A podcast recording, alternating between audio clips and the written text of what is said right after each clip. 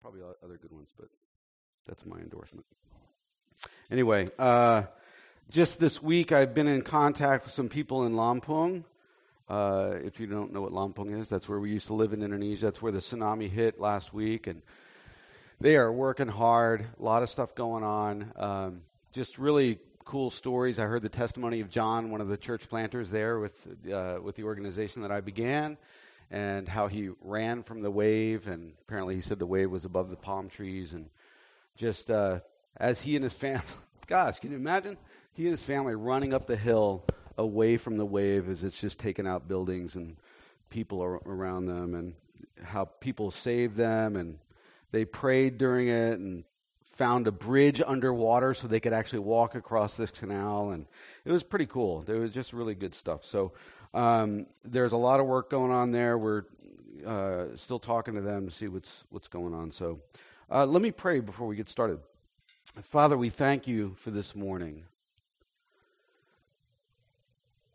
We pray your holy spirit would fill this room and fill our minds, our hearts with your presence. We, we envision, we imagine you just sort of taking the roof off of this building uh, and just pouring, like living water, just pouring your spirit over your people. That as we, as it gets deeper, it gets ankle deep, it gets knee deep, it gets waist deep, and it gets in over our heads, we can swim and swim all around, just enjoying your presence together as, as your people. And we pray that that water, that living water, that truth, that spirit, your Holy Spirit would push away anything this morning that would seek to bring confusion or keep the message that you want us to hear this morning away from your people's ears. We pray that you would bless us right now.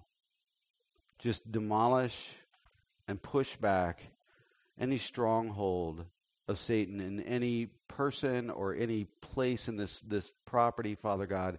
We just pray that you would push that all back, that we would be in a safe place this morning to hear what you want to say to us.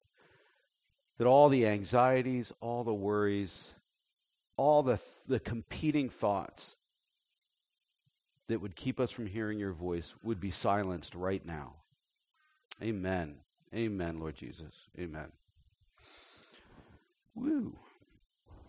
Everybody have a good Christmas? I did. What uh, like a, what a home run! Our first Christmas Eve service. That was pretty cool. I was excited. I, I got to tell you, I'm a little bah humbug about that kind of stuff. I'm not a holiday guy.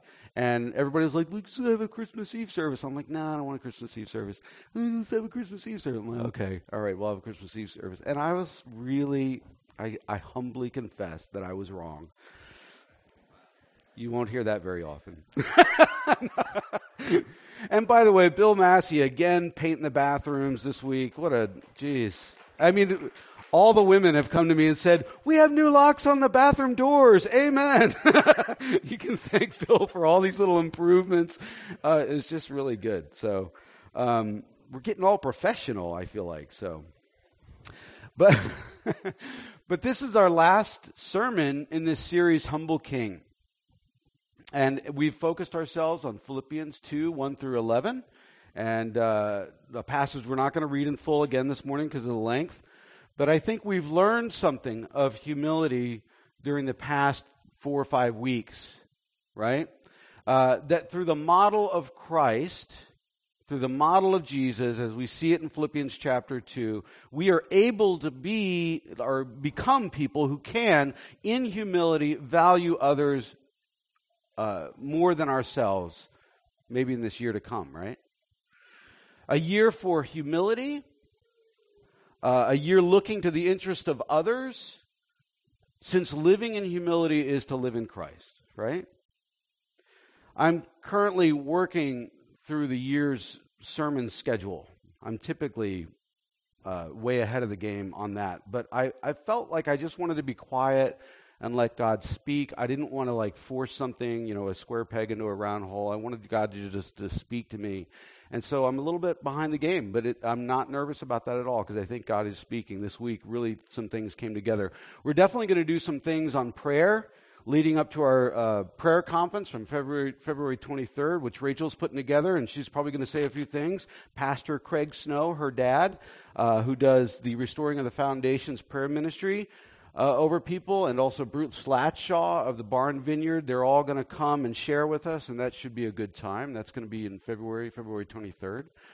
I'm also looking to do something on Psalm 23, which, uh, you know, just for a time, we're going to, you know, park ourselves in Psalm 23, and I think that'll be a really sweet look at our relationship with Jesus as our shepherd, which is really another lesson in humility if we think about it, given how it starts. The Lord is my shepherd, right? And when you say that, to acknowledge Christ as your shepherd is to make a statement of humility, isn't it? Since we are speaking from the perspective of the sheep who is totally and absolutely reliant on their shepherd. And I'm also looking at to focus for a time on certain passages, passages like First uh, Peter three fifteen and sixteen.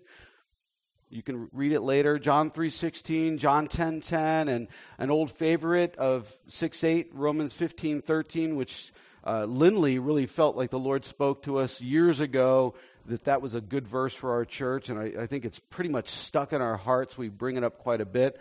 Uh, but it all speaks about the hope of Christ and how that should lead us deeply into peace and joy, overflowing the life of Jesus to others within our, our spheres of influence through our community groups and the community partners that we have, and, and bleeding out into Syria and Lebanon as we have a partnership there, and maybe even you know in some work in Indonesia right now. I don't know what's going to happen with that. What we can be praying about that.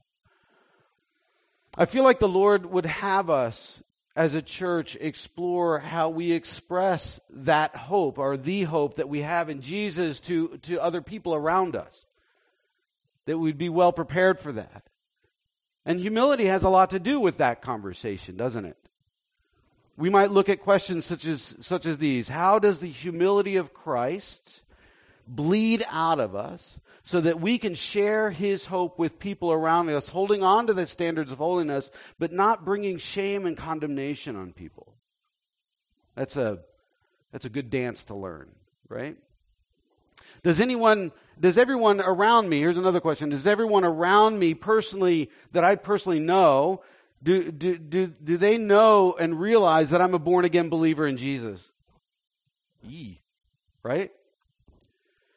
Would they see the hope of Christ in me and feel comfortable to come to me to find answers for life? Have we avoided that conversation with those that are around us for years? How can we express the hope we have in Christ with others even after years of not doing so? And do all the non believers in my life see me as a Christian just as my church friends see me as a Christian? Or am I living a dual life? Am I a practicing Christian among everyone around me? Do they see me reliant on Jesus? That he's changed my life? And do they view me as a prayerful person? Have I ever used that question, can I pray for you right now, for somebody that's not a believer and actually done it, prayed for them? And I don't mean to make you feel bad if you feel this way, but some of us are not even comfortable praying with each other as believers. We need to get over these hurdles, right? How do I grow in confidence?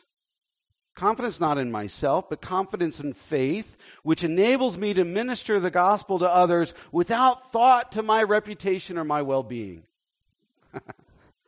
right? How can I begin to do these things well? Those are the questions I'm going to be thinking about as I prepare sermons this, this coming year. And one thing that you can do as preparation for uh, that is to grab one of these sheets, the testimony sheets. They're on that table right over there, along with the, the Lectio Divina journals that you can take. Um, and begin to think through your, your own story with Jesus and begin to develop that and, and, and write it out and practice it and think about it. And how are you going to share that with other people? And today's conversation of living in humility is to live in Christ is important as we move forward together as a church this year. Humility, firstly, has to do uh, with what Christ has done in me or what Christ has done for me, right?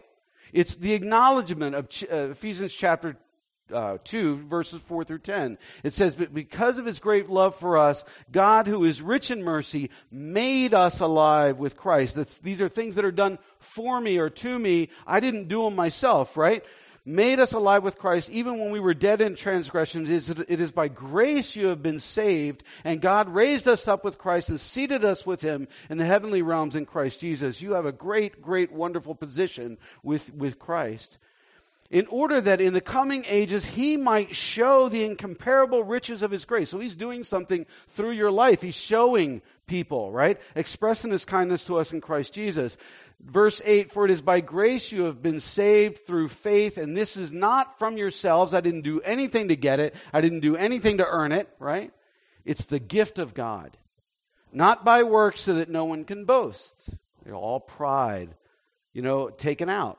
For we are God's handiwork, created in Christ Jesus to do good works, which God prepared in advance for us to do. So, in recognizing what He's done for me, pride is eradicated with taking away any feeling that I'm better than anybody else. Right? It enables me to express hope and freedom to others without judgment. Although my words might bring conviction on their hearts through the power of the Holy Spirit because God convicts, the Holy Spirit convicts by truth, right?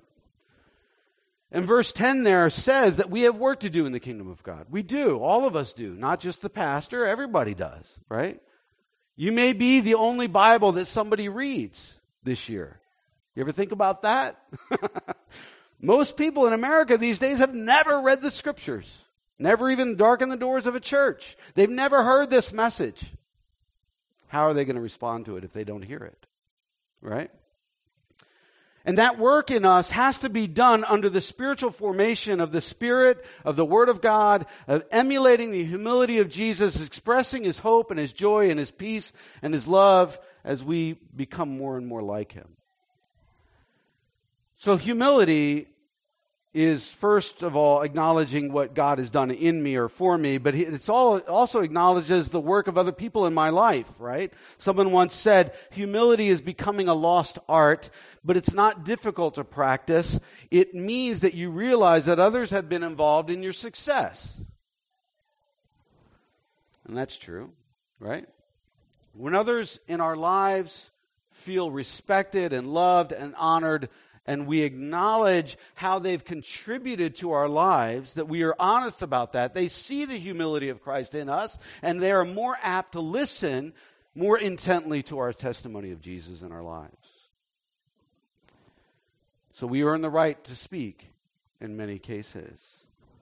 Although we have to remember that witness can be made with someone that we just met as well, that we don't know from Adam, right? Since humanity shares the need, the same need of a Savior. Everybody needs Christ in this world. Everybody.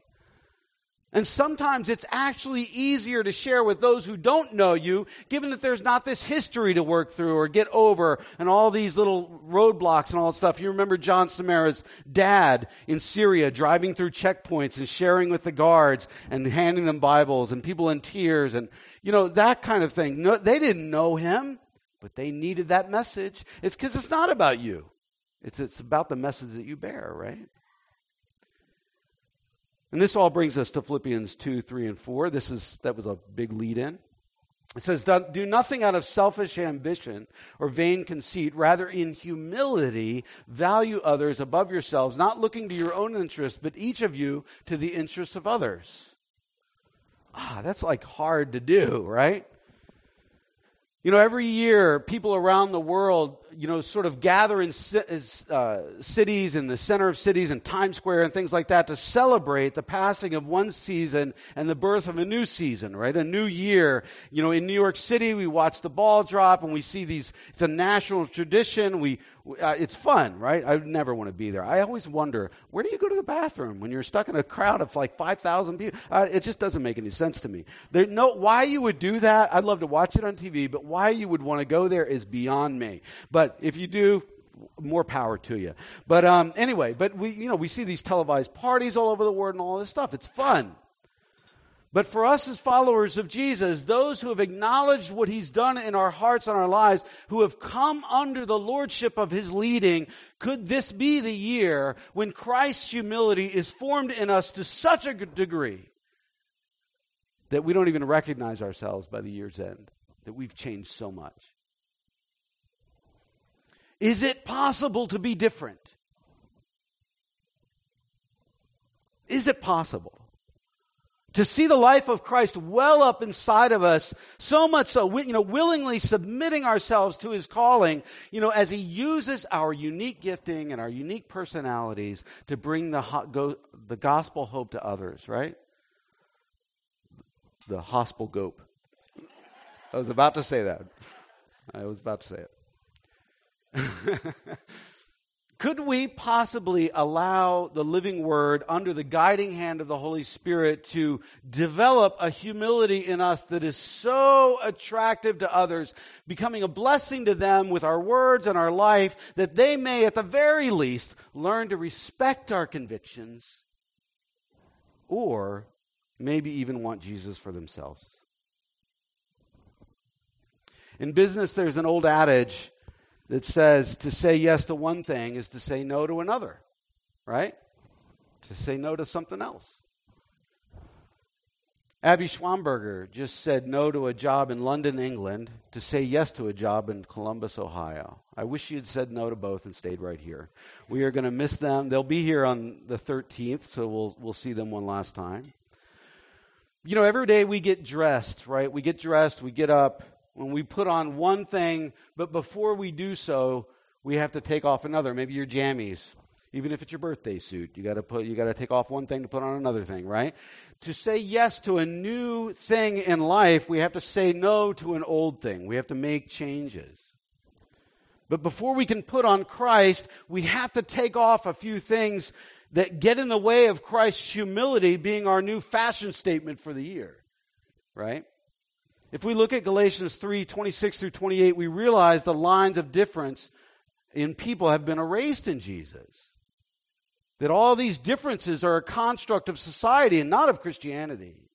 It says, In Christ you are all children of God through faith. For all of you who were baptized in Christ have clothed yourself with Christ. There is neither Jew nor Gentile, slave nor free, nor, not, nor is there male or female, for you are all one in Christ Jesus. Amen.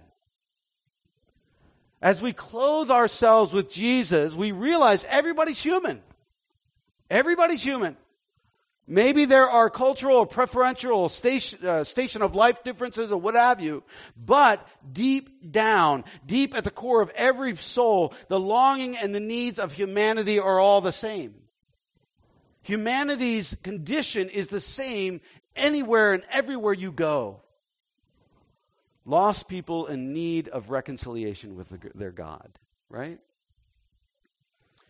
And we, if you were sitting in this room and you proclaim Christ as your King and your Savior and your Lord, we have found that in Jesus, the greatest gift. The only way to be reconciled to God. The only way to be reconciled with God. As he said, I am the way, the truth, the life. No one comes to the Father except through me. John 14, 6. And that is not arrogance.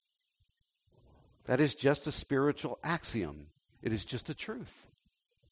Jason communicates Jason because of who Jason is. God communicates God who, who, because who God is. God, Jesus came to earth and God incarnate. He, he communicated himself. He is God. No other one out there. Only the Bible, only the scriptures, the Christian scriptures speak of God's character and plan of salvation. It is found in no one else but Jesus. Jesus said, You study the scriptures diligently because you think that in them you have eternal life. They are the very scriptures that testify about me, yet you refuse to come to me to have life. Is Jesus exclusive? Yes. Yes, he is. He is exclusive. But is the invitation open at this point in history for anyone to choose him, to follow him? Yes. To be reconciled to God once more through Christ? Yes. That door is wide open for anybody to come through. It's not exclusive in invitation.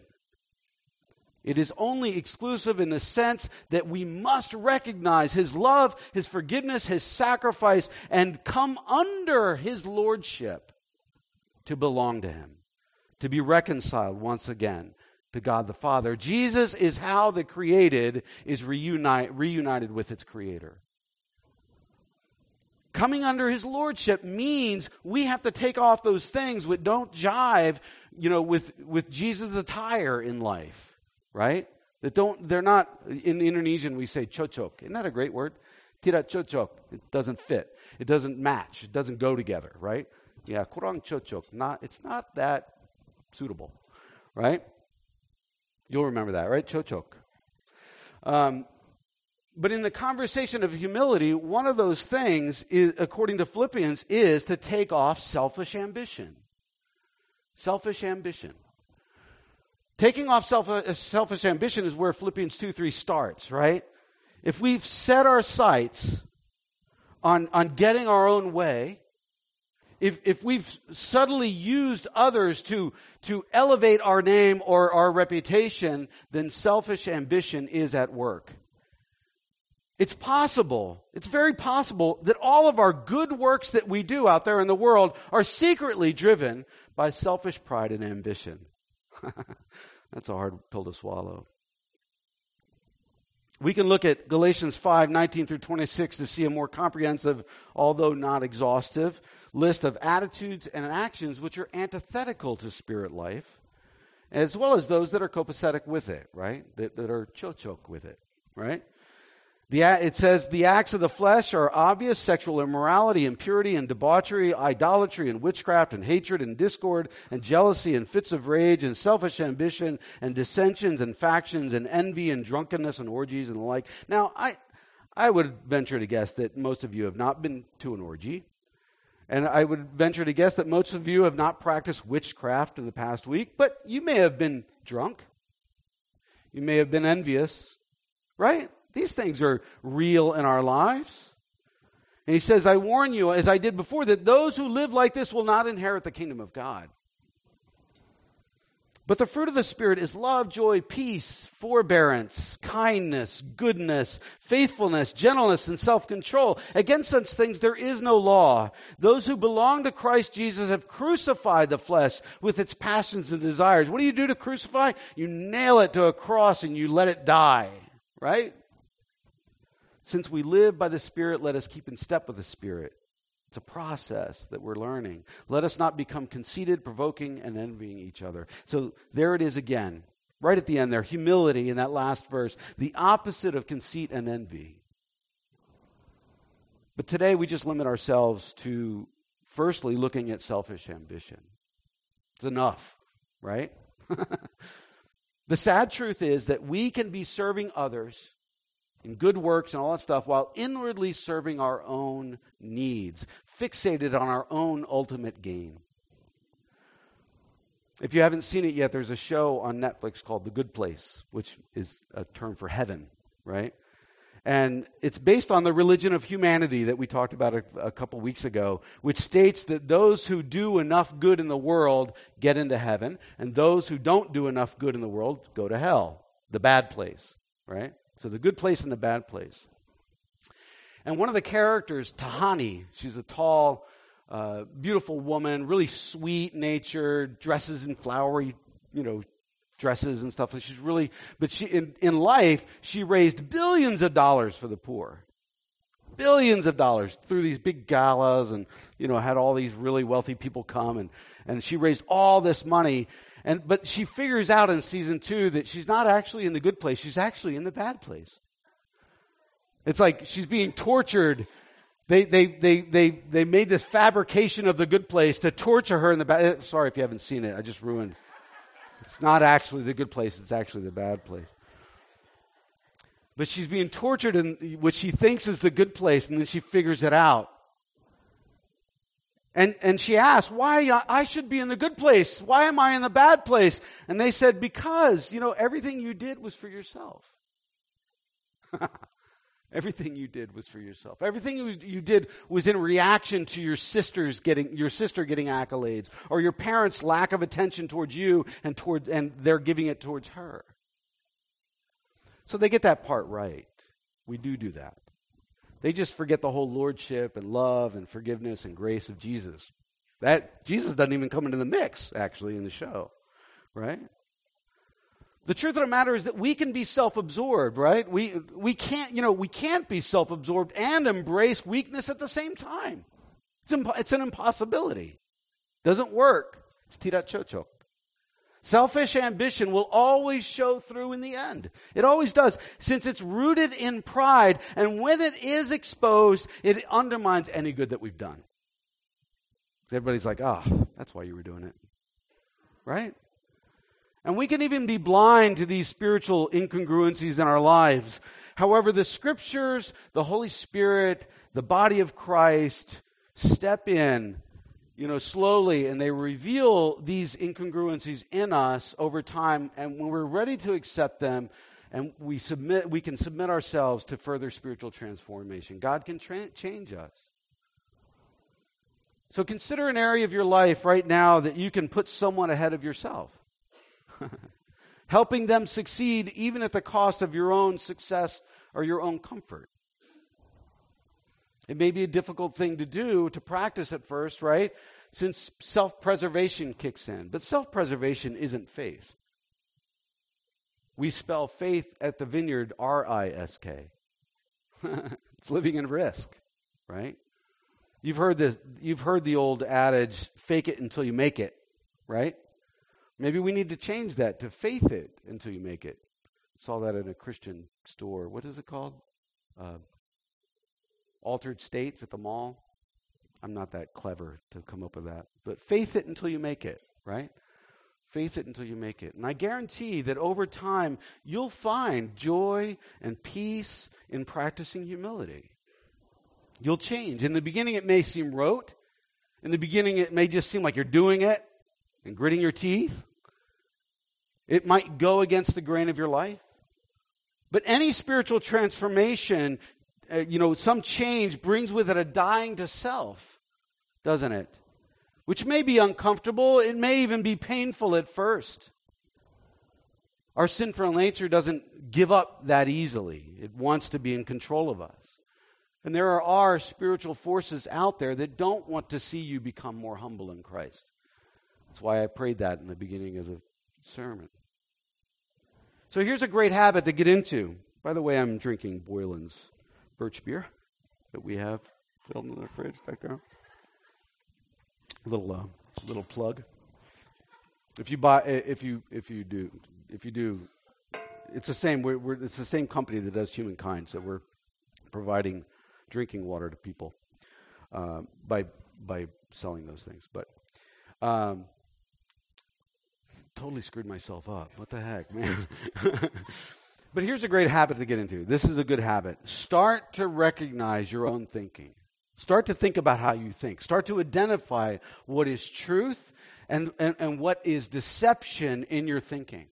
Start to identify feelings and thoughts incongruent with the life of Christ, incongruent with the, what the scriptures say about you, things you think and feel about yourself, and things you think and feel about other people.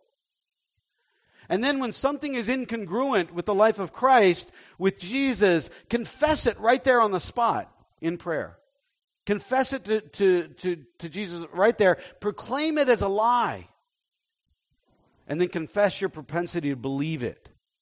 Acknowledge your need of the Holy Spirit's protection against it. And ask that the blood of Christ would wash your heart and your mind clean of it, replacing it with truth the truth of Christ. It's a good habit to get into. Denounce spiritual powers which might seek to drive you away from Jesus and more deeply into selfish ambition and vain conceit. Because we are in a spiritual battle. We are, amen, right? We are in a spiritual battle for our hearts and for our minds. There is a victory that lives in uh, walking with Jesus well, there is a victory with the Spirit of God. And you may not feel great in the beginning of doing these things. I'll be honest with you. But your feelings will fall in line over time. They will. They, they will incrementally come in line with the Spirit and the truth in your life. You will find more and more freedom over time in Christ. It just takes time to make that happen. Faith it until you make it, right? Faith it until you make it. It's the same with working out. They say that, that most people go to the gym when they, when they join a gym, they only end up going like four times a, a month, right? Which means that you're actually paying the gym not to work out. You're paying the gym not to be healthy, right? Isn't that crazy? Many of us walk with Jesus like that. We only show up in our spiritual lives four times a month. Maybe on Sundays. I don't know. Jesus isn't a full lifestyle change for us. He's not. He's something that we, at, at worst, begrudgingly do, or at best, we know that we should do, but we make every excuse not to. And in the end, the result is spiritual anemia and flabbiness. And that's just a shame, isn't it? We like to say here that everything is spiritual. Everything you do, everything you think, everything that's happening around you is spiritual. So treat it as such. Think about it that way. Practice the humility of Christ with others and see where it takes you, and you will find that you may not get what your selfish desires want, but you will get exactly what you need. Exactly what you need. Sorry, my thing's all messed up. And in doing so, you're putting off selfish ambition. You're putting it off, replacing it with the humility of Christ. And people will notice, and over time, you will grow in peace, and doors will open for life giving conversations of faith with others around you. Your intimacy and your joy with Jesus will increase over time. It will, I promise you. And this is your spiritual workout. This is the whole spiritual formation talk that we've had in the past year. The second thing that we need to take off is vain conceit. Vain conceit. If, if, selfish, if selfish ambition is, is, is about doing good for personal gain, then, then vain conceit is about looking good for personal gain, right? It's about looking good. Have you ever said about somebody that they're conceited? Ah, they think they're so great. You know? Conceit speaks of sort of this excessive pride in oneself and you know, or one's own accomplishments. Comedian Brian Regan, I just watched this this week. Brian Regan, he's a very clean comedian. I like him. He does this bit about Buzz Aldrin at a party. You know who Buzz Aldrin was? He was an astronaut, that walked on the moon. And he says Buzz Aldrin can one up any man at a party. That if you got an arrogant guy at a party, like talking big about all of his accomplishments and his Porsche and this and that and all that kind of stuff, you know, all of his belongings and his success, that all Buzz Aldrin does is he sits there and eats like shrimp at the table. And he just waits for a, a break in the conversation. And then when the guy like stops talking, he says, I walked on the moon. That's all he has to say. It's like mic drop, right? Like boom, like he's done. Nobody can one up Buzz Aldrin. It's true. I didn't walk on the moon. You know, I find that there are very, there's a lot of very accomplished people all around me to whom I can compare myself with. There's also a lot of very non accomplished people around me that I can compare myself with. And my pride either elates my vain conceit or it deflates it and brings me down to self loathing, depending on who I'm comparing myself with. Is that any way to live? Because here's the thing in Jesus, who cares? Who cares? Who cares? Right? I am blessed and favored of the Lord. I'm in Christ. Maybe my conversation ender isn't I walked on the moon, but it's I got Jesus. That's my conversation ender. it does end conversations sometimes. But in Christ, there's no room for vain conceit, is there? There really isn't.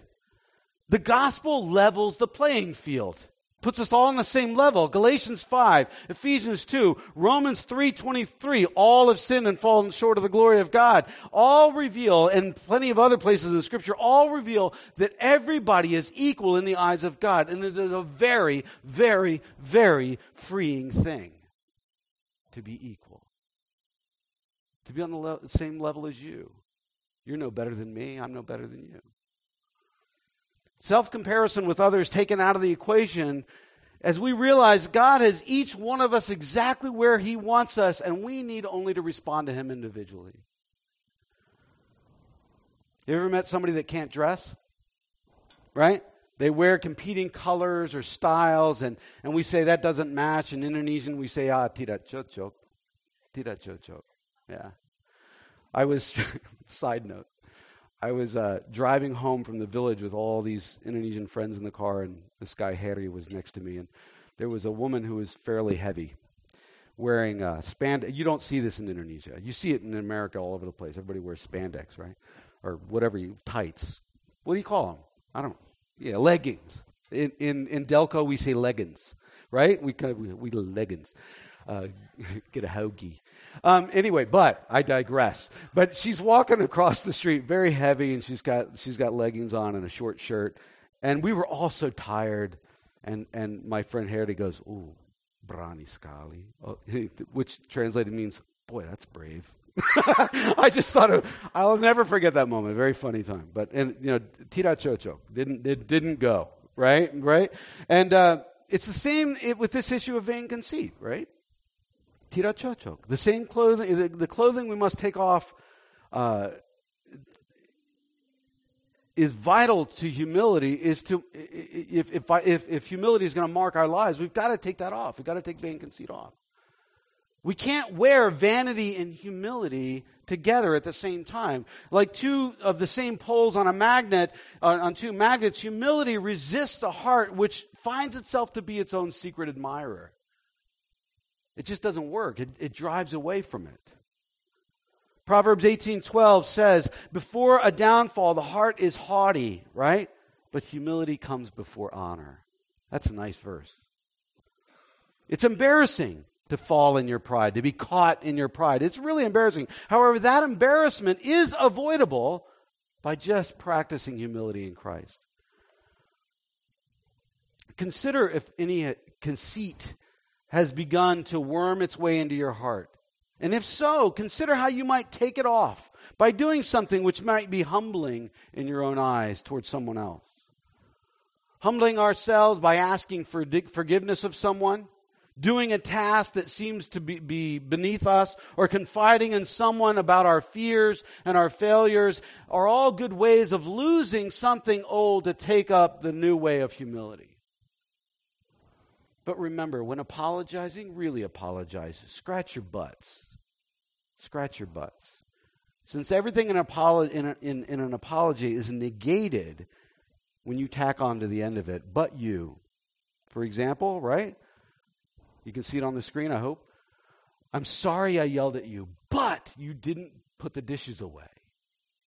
I'm sorry I yelled at you, but what does that say to that person? It says you're not sorry says you just wanted to get another dig in. You just wanted to win the argument.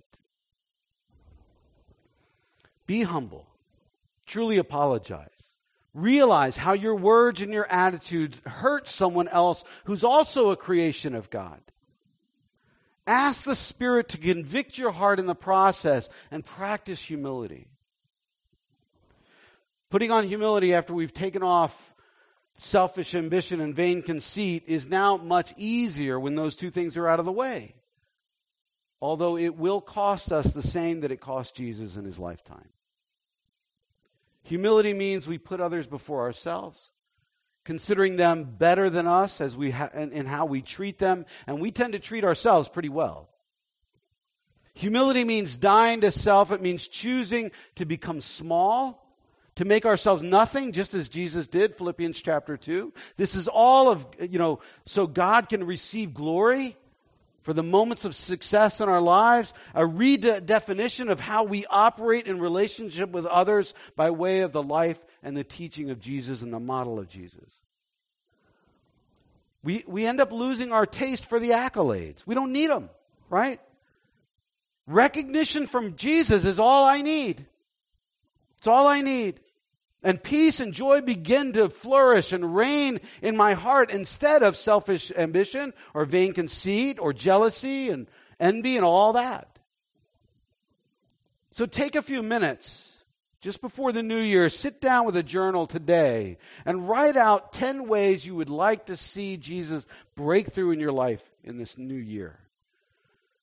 But after you've written them down, make each one of them a prayer.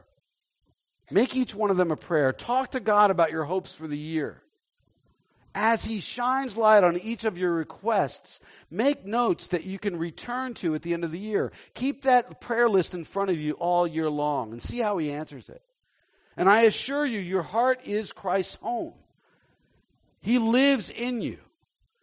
It, your heart is Christ's home, and He would love to clean house for you to live in hope and peace and joy and love this year because He cares for you, but also because He wants to use you. He wants to work through you. Ephesians chapter 2, verse 10, in the lives of others around you this year.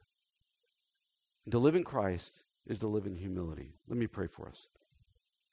Father, we thank you that you are here, you are with us, that you were pouring out your, your abundant life on every single one of us in this room that you are loving us well, that you're pursuing us, and you have throughout history, and you will continue to do so because it is your character to love us strongly. We are so fickle sometimes. We, we, we don't pay attention. We don't hear it. We have good intention, but we go off doing something else. We just pray, Lord Jesus, that you would, like, like, a, like a father with a child, you would grab our cheeks and look right into our eyes and speak your words right into our, our ears. Let us understand how much you love us, what you've done in us and through us and, and to us, and, uh, and, and that that would just overflow and pour out to others this year in great humility. And we thank you for that.